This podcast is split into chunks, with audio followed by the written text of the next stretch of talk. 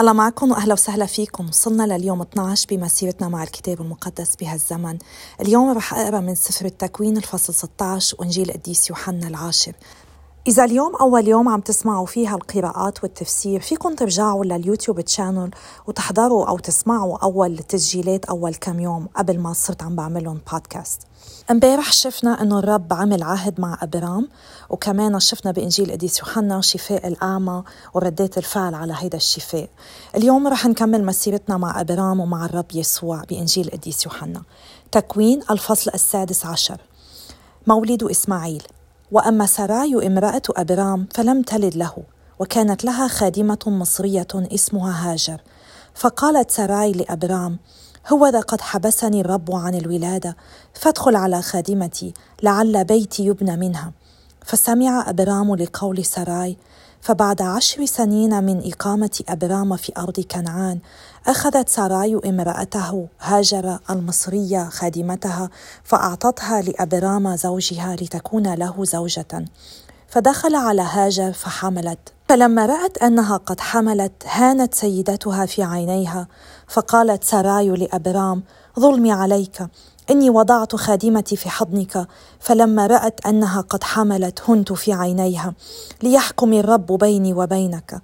فقال أبرام لسراي: هذه خادمتك في يدك، فاصنعي بها ما يحسن في عينيك. فأذلتها سراي فهربت من وجهها. فوجدها ملاك الرب عند عين ماء في البرية، عين الماء التي في طريق الشور، فقال: يا هاجر خادمة سراي، من أين جئت وإلى أين تذهبين؟ قالت: إني هاربة من وجه سراي سيدتي. فقال لها ملاك الرب: ارجعي إلى سيدتك وتذللي تحت يديها. وقال لها ملاك الرب: لأكثرن نسلك تكثيرا حتى لا يحصى لكثرته. وقال لها ملاك الرب: ها أنت حامل وستلدين ابنا وتسمينه إسماعيل، لأن الرب قد سمع صوت شقائك، ويكون حمارا وحشيا بشريا، يده على الجميع ويد الجميع عليه، وفي وجه جميع إخوته يسكن. فأطلقت على الرب مخاطبها اسم أنت الله الرائي، لأنها قالت: أما رأيتها هنا قفا رائية؟ لذلك سميت البئر بئر الحي الرائي، وهي بين قادش وبارد. وولدت هاجر لأبرام ابنا، فسمى أبرام ابنه الذي ولدته هاجر إسماعيل. وكان أبرام ابن ست وثمانين سنة حين ولدت هاجر إسماعيل لأبرام. إنجيل القديس يوحنا الفصل العاشر. الراعي الصالح. الحق الحق أقول لكم، من لا يدخل حظيرة الخراف من الباب، بل يتسلق إليها من مكان آخر، فهو لص سارق. ومن يدخل من الباب فهو راعي الخراف، له يفتح البواب، والخراف إلى صوته تصغي. يدعو خرافه كل واحد منها باسمه ويخرجها. فإذا أخرج خرافه جميعا سار قدامها، وهي تتبعه لأنها تعرف صوته. أما الغريب فلن تتبعه، بل تهرب منه، لأنها لا تعرف صوت الغرباء. ضرب يسوع لهم هذا المثل، فلم يفهموا معنى ما كلمهم به. فقال يسوع: الحق الحق أقول لكم، أنا باب الخراف. جميع الذين جاءوا قبلي لصوص سارقون، ولكن الخراف لم تصغي إليهم. أنا الباب، فمن دخل مني يخلص، يدخل ويخرج ويجد مرعا. السارق لا يأتي إلا ليسرق ويذبح ويهلك. أما أنا فقد أتيت لتكون الحياة للناس وتفيض فيهم. أنا الراعي الصالح، والراعي الصالح يبذل نفسه في سبيل الخراف. وأما الأجير فهو ليس براع، وليست الخراف له. فإذا رأى الذئب آتيا ترك الخراف وهرب. يخطف الذئب الخراف ويبددها، وذلك لأنه أجير لا يبالي بالخراف. أنا الراعي الصالح، أعرف خرافي وخرافي تعرفني، كما أن أبي يعرفني وأنا أعرف أبي، وأبذل نفسي في سبيل الخراف. ولي خراف أخرى ليست من هذه الحظيرة، فتلك أيضا لا بد لي أن أقودها، وستصغي إلى صوتي. فيكون هناك رعية واحدة وراع واحد.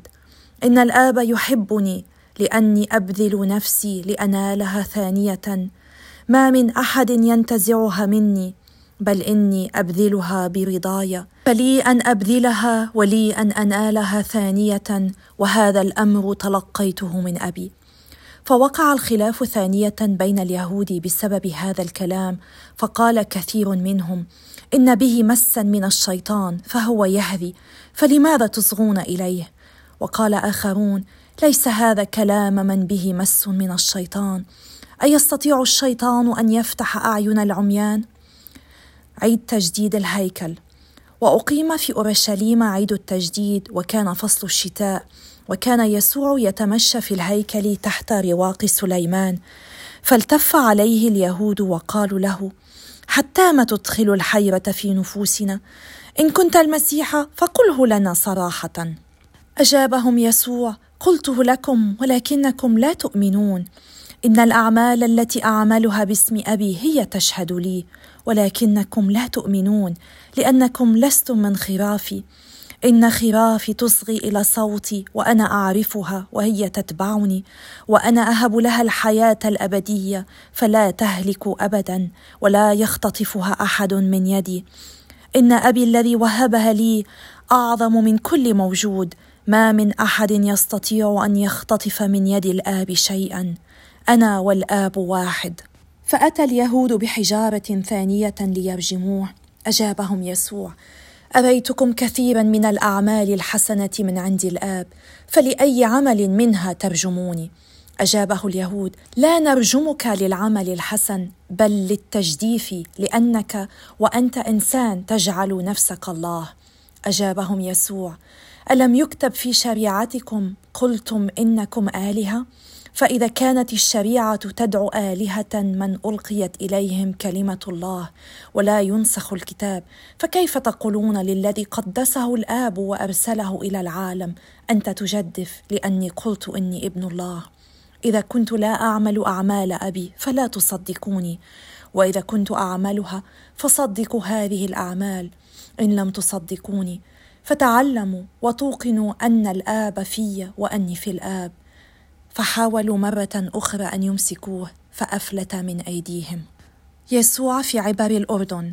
وعبر الأردن مرة أخرى فذهب إلى حيث عمد يوحنا في أول الأمر فأقام هناك، فأقبل إليه خلق كثير وقالوا: إن يوحنا لم يأتي بآية، ولكن كل ما قاله في هذا الرجل كان حقا، فآمن به هنالك خلق كثير. بسم الآب والابن والروح القدس الإله الواحد، آمين. بنشكرك يا رب عم محبتك المألحدود، بنشكرك على صبرك معنا، قديشك صابر علينا يا رب وعم بتطول بالك، لمن أيام كتير نحن بنصير بدنا نعالج الأمور بطريقتنا، بترجع يا رب أنت بتغير مجرى الأمور لتجيب خير من أعمالنا اللي عم نعملها غلط، مثل ما شفنا اليوم مع سراي وإبرام وهاجر. يا رب يسوع يا راعينا الصالح، أعطينا النعمة أن نسمع صوتك ونمشي وراك على طول يا رب، آمين. بسم الآب والابن والروح القدس الإله الواحد، آمين. منلاحظ بمسيرتنا مع الكتاب المقدس ضعف الإنسان، يوم منشوفه مآمن وواثق بربه، ويوم تاني منشوفه وقع بالخطية. من بعد ما سمعنا مبارح الله عم بيقوله لأبرام إنه حيبارك له حياته وحيعطيه نسل لا يحصى، منشوف هون كيف أبرام وسراي قرروا هن كيف يجيبوا هالنسل. فطلبت سراي من أبرام أنه يتجوز من خادمتها، لأنه هيدا الشيء كان شايع بهيداك الوقت، اللي من المرأة ما بتقدر هي تجيب ولاد، فيها تعطي خادمتها لحتى منها تجيب ورثة. وإبرام بدل ما يرفض اللي اقترحته سراي، لأنه ربنا وعده بنسل منه من مرته، قبل معه وتجوز من هاجر اللي حبلت. قرار سراي إنها تتولى الأمر بنفسها هو دليل على إنه ثقتها بالرب منا كبيرة، ومنشوف مشاكل كتيرة نتجت عن عدم إيمانها، وهذا الشيء بيصير عادة بحياتنا كلنا لمن منقرر إنه نحن بدنا نهتم بالأمور، بدنا نحل المشكلة، بدنا نتولى هالشيء، وما نترك لربنا الوقت أو نترك له الفرصة حتى أنه يتدخل ويعمل الأمور مثل ما هو بده. هيدا المشهد هون كان أعظم امتحان لمدى استعداد إبرام وسارة أنهم ينطروا ويتركوا لله أنه هو يوفي هالوعد بالوقت اللي بده إياه. نحن كتير أيام كمان علينا ننطر ننطر بس بثقة بتسليم للإرادة الإلهية. لما بنسأل ربنا عن شيء أيام كتير ببين لنا أنه لازم ننطر، لازم نتعلم نصبر، منشوف بعد ما حبلت هاجر سراي صارت تلوم أبرام لأنه نفذ هالخطة. هالشي بيذكرنا ببداية سفر التكوين لمن آدم ارتكب الخطية لام حواء اللي عطيته الثمرة. قديش هين علينا أن ندلي بإصبعنا على غيرنا ونلوم غيرنا من أن نعترف نحن بالخطأ اللي عملناه ونطلب المغفرة. في خوري كان يقلنا كل ما مندلي على خينا الإنسان في إصبعين بيتجهوا صوبه، بس في ثلاث أصابيع بيتجهوا علينا. كتير مهم إننا كمان نشوف وين نحن مذنبين بهالغلط اللي صار ونعترف فيه. ومن بعد لومة لأبرام صبت كل غضبها على هاجر لدرجة إنها هربت. من بعد ما هربت هاجر ظهر لها ملاك الرب ونصحها أنها ترجع لعند سراي والطيعة وتتصرف مثل ما لازم. الهروب من المشاكل ما على طول بحلها. نتعلم هون من هاجر أنه الأفضل الإنسان يرجع للمشكل ويواجهه ويقبل بوعد الله اللي قال أنه رح يساعدها لنصحح مواقفنا ونتصرف مثل ما لازم، مش مثل ما نحن بدنا. قصة هاجر وسراي كمان بتذكرنا بأهمية الاحترام بين سيد أو سيدة البيت والخدام اللي بيشتغلوا عندهم. ونرفع صلاتنا عن نية كل إنسان بيشتغل ببيت عند حدا لحتى يكون صاحب هالبيت عم بيحترمه وعم بيتذكر إنه هيدا الإنسان كمان مخلوق على صورة الله ومثاله. وإن شاء الله كل إنسان مرؤوس تحته في ناس بيشتغلوا بيعاملهم بمعاملة بتليق بأبناء الله. وإذا في حدا ما كان عم بيعمل هالشي إن شاء الله هلأ بتكون فرصة له يوعى أنه لازم يتوب ولازم يتذكر كرامته وكرامة كل إنسان الرب سلمه إياه بتنبع من إننا مخلوقين على صورة الله ومثالنا. كرامتنا ما بتجي من مركزنا الاجتماعي إنما من محبة الله اللي ما إلها حدود لكل واحد فينا. منشوف كمان بهالمشهد ثلاث أشخاص عملوا أخطاء كتير خطرة. أول شي سراي اللي قررت هي بدها تتولى الأمور بنفسها وعطيت خدمتها لأبرام، وأبرام اللي نفذ الخطة ولما تعقدت الأمور ما كان بده يشارك بحل المشكلة، وهاجر اللي غلطت مع سيدتها وبعدين هربت من المشكلة اللي من سيدتها ما عملتها بطريقة منيحة. بالرغم من هالموقف المحير مع ثلاث أشخاص منشوف إنه تعقيدات حياتنا ما أيدت ربنا، لأنه ربنا بيقدر يطلع من أي موقف عمل خير. كتير مهم نفهم شغلي أنه حتى الشر إذا صار ربنا ما بيسمح بالشر يصير إذا ما في يجيب منه خير. نعرف بقية القصة هون سراي وأبرام صار عندهم ابن، الابن اللي كانوا عم بيتمنوا ويحلموا فيه، وكمان ربنا حل مشكلة هاجر رغم رفض أبرام أنه يتدخل بهالمشكلة. خلونا نتذكر أنه ما في مشكلة بحياتنا معقدة لدرجة أنه الله ما في حلة لمن منطلب منه يعيننا. ربنا قادر على كل شيء، بس أيام كتير ما بيتدخل، ناطر إننا نحن نطلب معونته. بإنجيل قديس يوحنا الرب يسوع عم بيعرفنا عن نفسه بقوله أنه هو الراعي الصالح. الخرافة بتصغيله بيقول ينادي خرافه الخاصة كل واحد باسمه. نداء كل واحد منا باسمه علامة علاقة حميمة، علامة معرفة، علامة ثقة. بالكتاب المقدس اسم الشخص له رمزية كتير مهمة، لأنه هالاسم بيعرفنا على طبع الشخص اللي هو بيتميز فيه. لمن الرب يسوع بينادينا بالاسم هيدا نداء كتير شخصي بيرتكز على أنه هو بيعرفنا بأعماقنا مين نحن. هو بيعرفنا وبيعتبرنا تامينين بعينيه.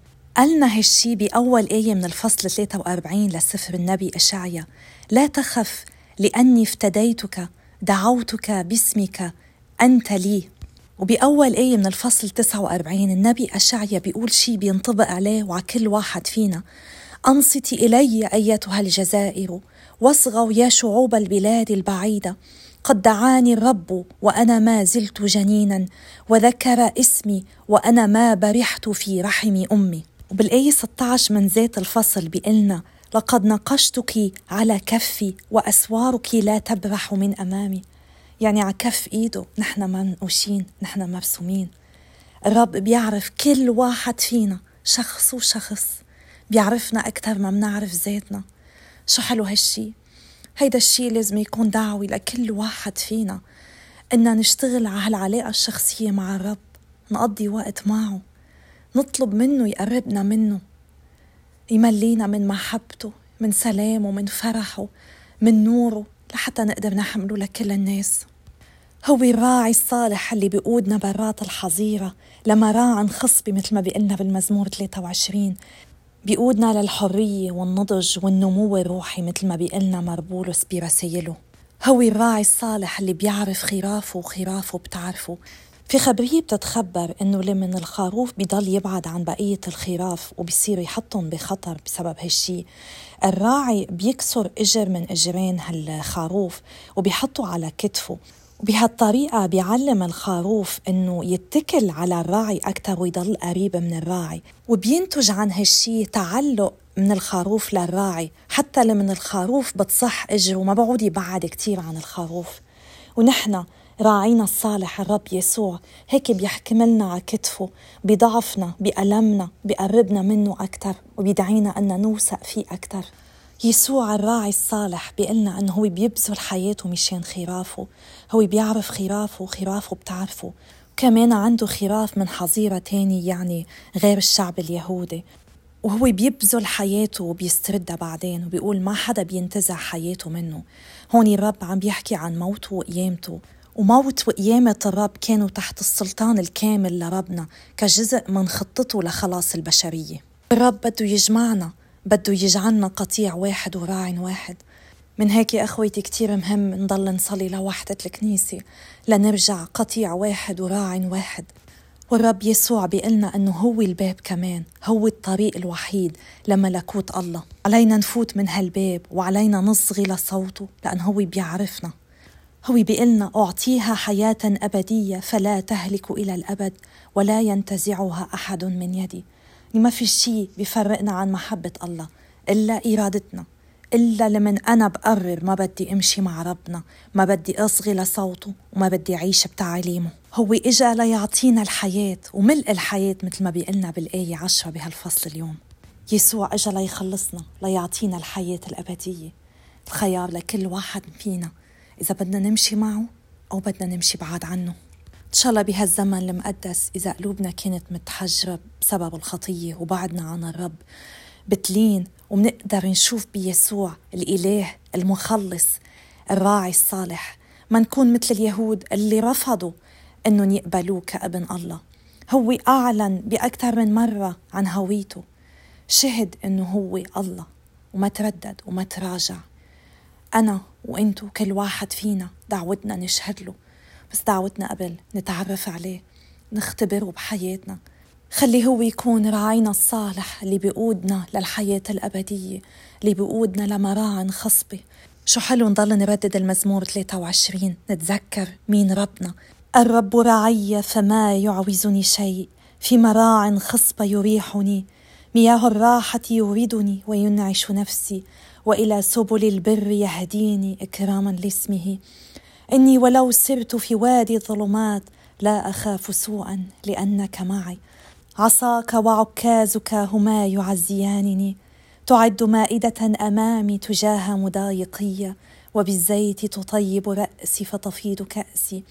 الخير والرحمة يلازماني جميع أيام حياتي، وسكناي في بيت الرب طوال أيامي.